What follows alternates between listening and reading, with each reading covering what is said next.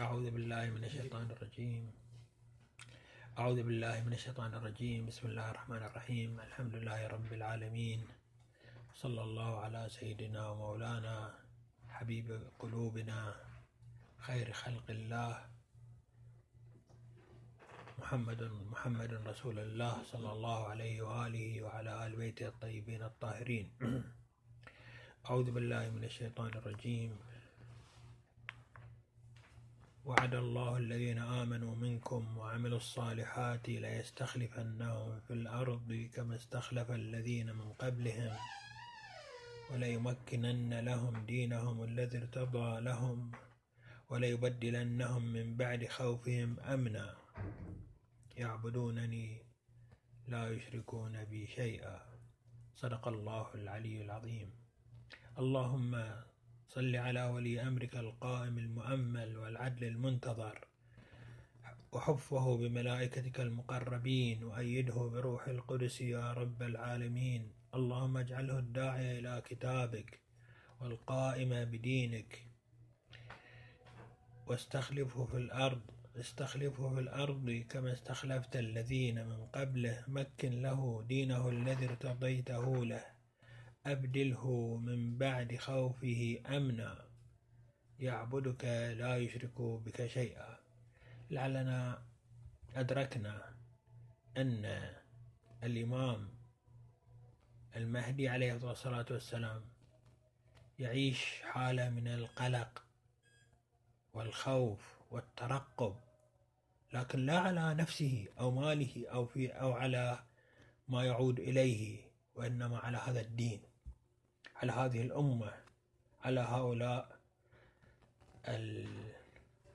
البسطاء على عامة الناس الذين دوره ووظيفته عليه الصلاة والسلام هو إخراجهم من الظلمات إلى النور. كما علمنا أن الغاية والهدف الذي يسعى إليه الإمام عليه الصلاة والسلام أبدله من بعد خوفه أمنا لأجل ماذا هذا الحرص لأجل ماذا هذا الشغف؟ لأجل ماذا هذا الخوف على هذه الأمة؟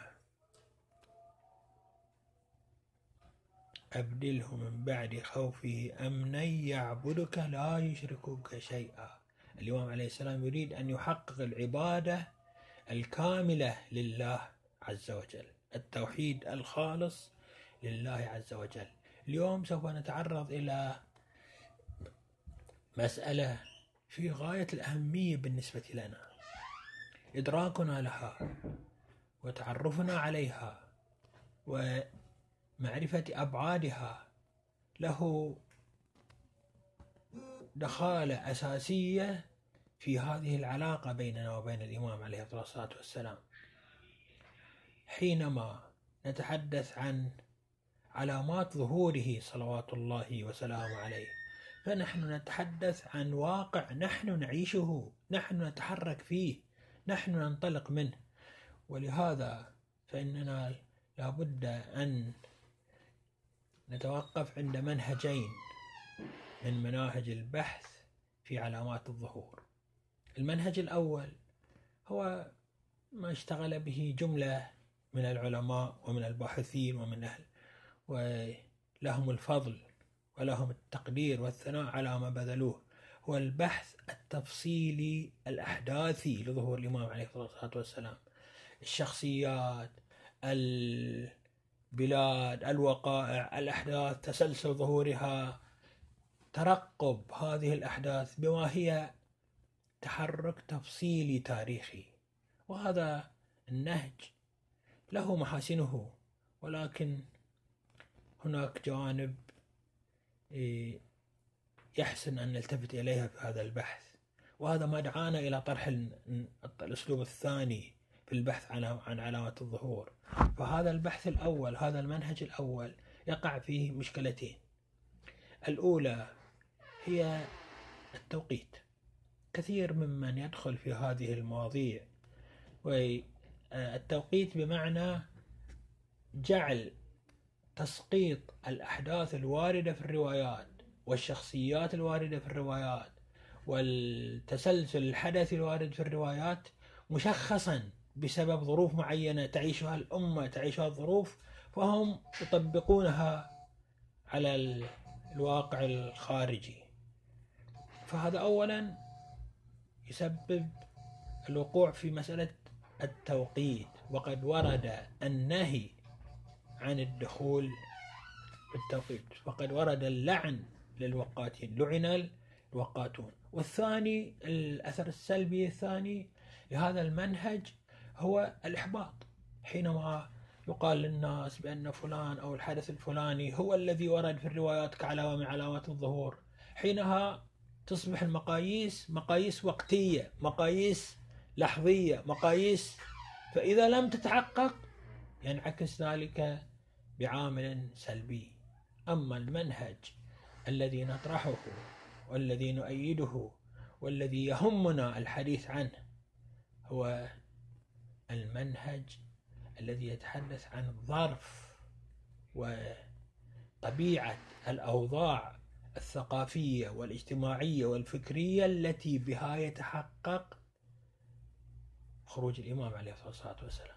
هنا تختلف المسألة. لم نعد نبحث عن حادثة لم نعد نبحث عن أصهب أو أبقع أو شخصية تنطبق عليها أصبحنا نبحث عن الظروف التي فيها سوف يكون خروج الإمام عليه الصلاة والسلام. ولهذا سوف نتوقف عند مجموعة من العلامات التي بحسب النظرة لكثير من أهل العلم والمعرفة.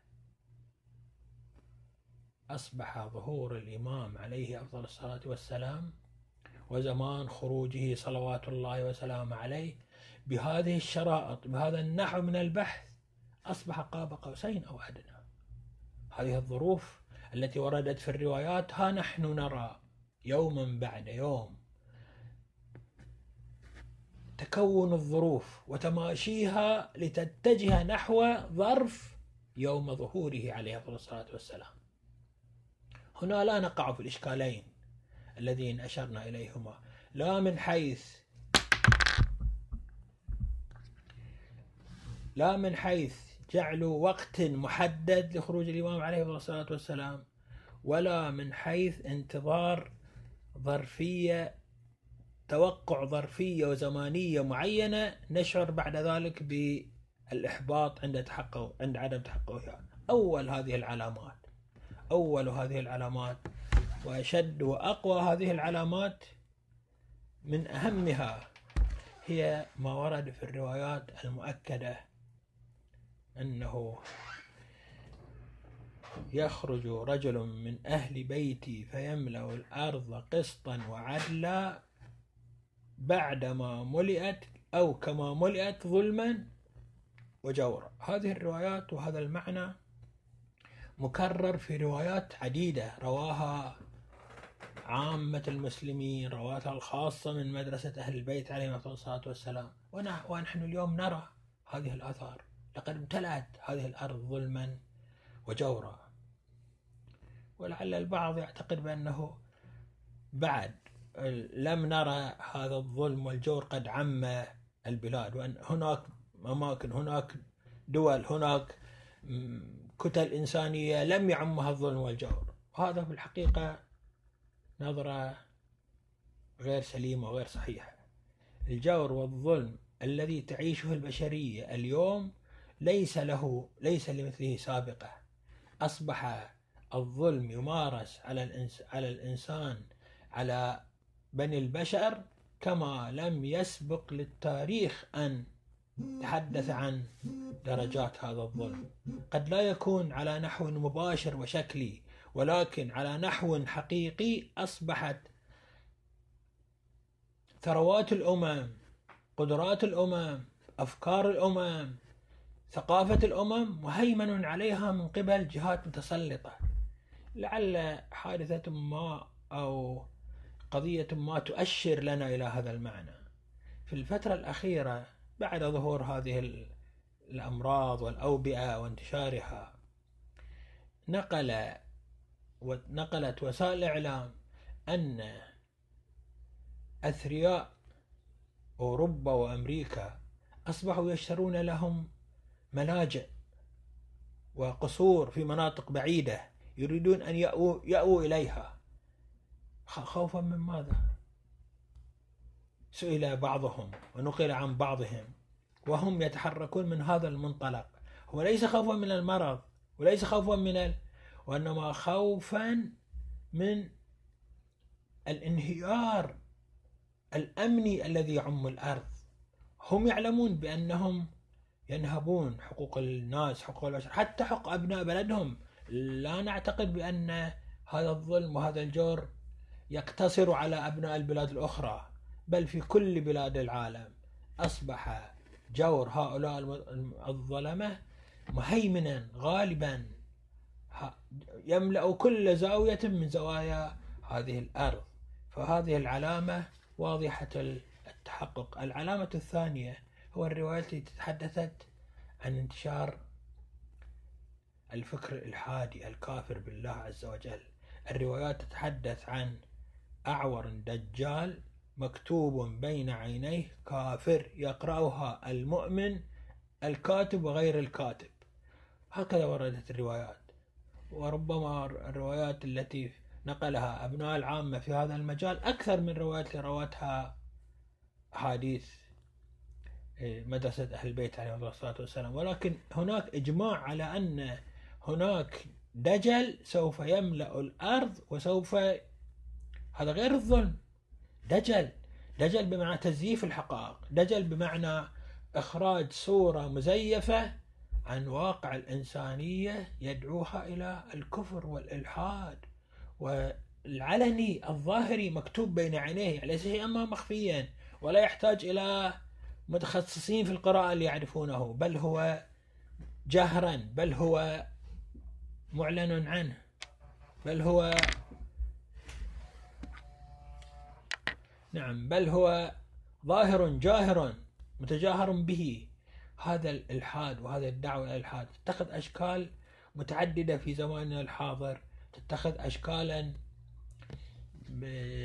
آه، تهيمن على الثقافة الإنسانية. تارة بعنوان بحوث علمية أدت إلى الاعتقاد بكذا في الأفلاك وإلى النظريات الحديثة الفلكية وتارة أخرى ببحث في تطور الإنسان تطور الإنسان ونشوئه من مخلوقات سابقة. إلى آخر هذه الأشكال هذه الأمور التي هي مسائل علمية يفترض أن يدرك الإنسان ببصيرته ويتعلم منها مقدار العظمة الإلهية. بدلا من ذلك هي تحتسب وتجير إلى دعوة إلى الإلحاد بالله عز وجل. العلامة الثالثة هو هذا الدمار والخراب والابتلاءات والأوبئة التي انتشرت بين حين بين حين وآخر بين فترة أخرى وآخرها هذا البلاء الذي تسبب بسبب هذا الفيروس فيروس الكورونا. هذا البلاء أصبح اليوم آه، فضيحة من فضائح هذا الإدعاءات وهذا ال...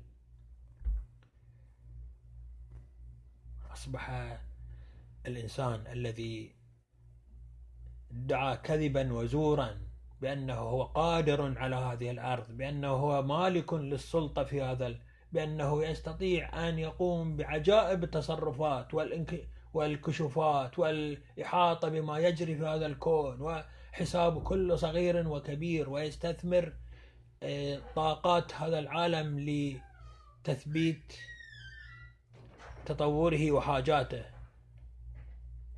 هذا الغرور أفسده هذا الفيروس وفضحه هذا الفيروس.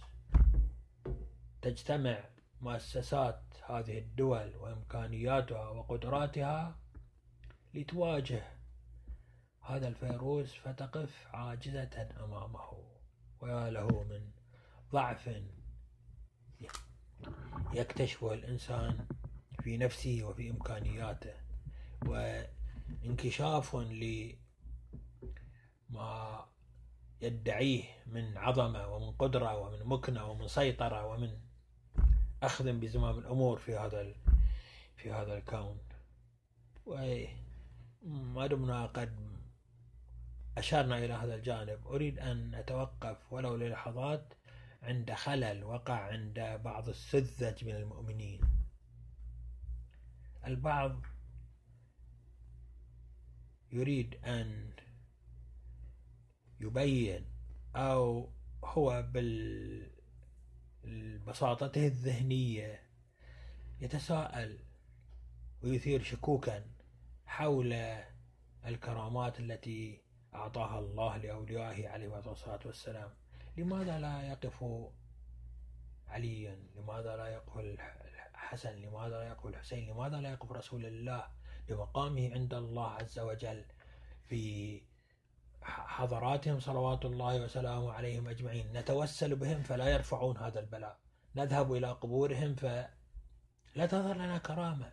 لا يبين لنا ألم نكن نعتقد بأن من كرامات أهل البيت عليه الصلاة والسلام أنهم يدفعون عن المضطر يدفعون عن المحتاج بهم يتقرب يتقرب الإنسان إلى الله عز وجل في كشف الغمة ورفع الأمراض والبلاءات. لماذا لا نرى هذا الأمر؟ لعل هذه المسألة لعل هؤلاء قد أغفلوا جانبا مهما جدا.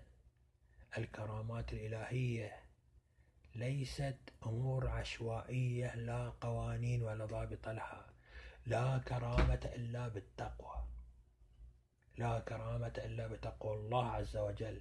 ومن تقوى الله عز وجل هو الأخذ بالأسباب والالتزام بما أمر الله عز وجل به. ألم يفتي الفقهاء بعدم جواز التجمع والابتعاد عن أماكن التي بها تنتشر الأمراض؟ حينما نذهب إلى قبر الإمام عليه الصلاة والسلام ونحن نخالف شرع الله عز وجل نريد أن تظهر لنا كرامة. إن أكرمكم عند الله الذي يبحث عن الكرامة يعلم بأنه لا كرامة إلا بالتقوى. إذا نحن اتقينا اتقينا الله عز وجل وأخذنا بالأسباب التي أمر الله عز وجل بها فإن الكرامات عطايا إلهية ربانية يمن بها على عباده المؤمنين. ومقام رسول الله ومقام أهل بيته صلوات الله وسلامه عليهم أجمعين. طالما حفظت المؤمنين حفظت المتوسلين حفظت المتقربين إلى الله عز وجل فنحن على ثقة بأن من صدق في تقواه وفي تمسكه بشرع الله عز وجل فإن الله لا يخليه من رعايته ويجعل له من أمره فرجا ومخرجا. العلامة الرابعة هو ما ظهر من ادعاء المهدوية كما دلت الروايات على أنه قبل خروج الإمام الحجة عجل الله تعالى فرجه الشريف. قبل خروج الإمام المهدي عجل الله تعالى فرجه الشريف. يخرج مدعون للمهدوية. ونحن شاهدنا في هذه الأزمنة المتأخرة هذه الكثرة الكاثرة من دعوات المهدوية. هؤلاء الذين لا يمر سنة لا يمر فترة من فترات الزمان إلا وخرج لنا مدعي. تعرف بيت الله الحرام تعرف في وإن كنا لا نريد أن يعني ندخل في تعداد لهؤلاء ولا ذكر لما جرى من أمثال هؤلاء. ولكن لا بأس بأن ننبه الأخوة إلى أنه حدثت ادعاءات جلية واضحة شغلت العالم وسارت سار بها الركبان. ففي السودان مثلا قبل سنوات خرجت فئة ادعت أن تسير خلف المهدي ولا زال بقاياها موجودة. وفي الجزيرة العربية في بيت الله الحرام في مكة المكرمة خرج رجل إيه، سفك الدم وقتل الناس تحت عنوان أنه هو المهدي المنتظر. ونرى الآن في العراق في البصرة هناك أشخاص يدعون مثل هذه الأمور. فهذه العلامات قد تحققت. العلامة الأخيرة التي أريد أن أتوقف عليها وهي أهم علامة من العلامات هي بيضة القبان في الظروف المحيطة بخروج الإمام المهدي عجل الله تعالى فرجه الشريف. هو توفر الفكر الشيعي وترسخه وانتشاره وظهوره في عالم البشرية. عاش التشيع لسنوات طويلة بعيدا عن مجرى الحياة عن مجرى الأحداث عن مجرى عن التأثير في الوجود. وكان علماء الشيعة ومراجع الشيعة يحافظون على المقدار الأقل من من الحفاظ على على عقائد الدين وأصول الدين ومسائل العقيدة.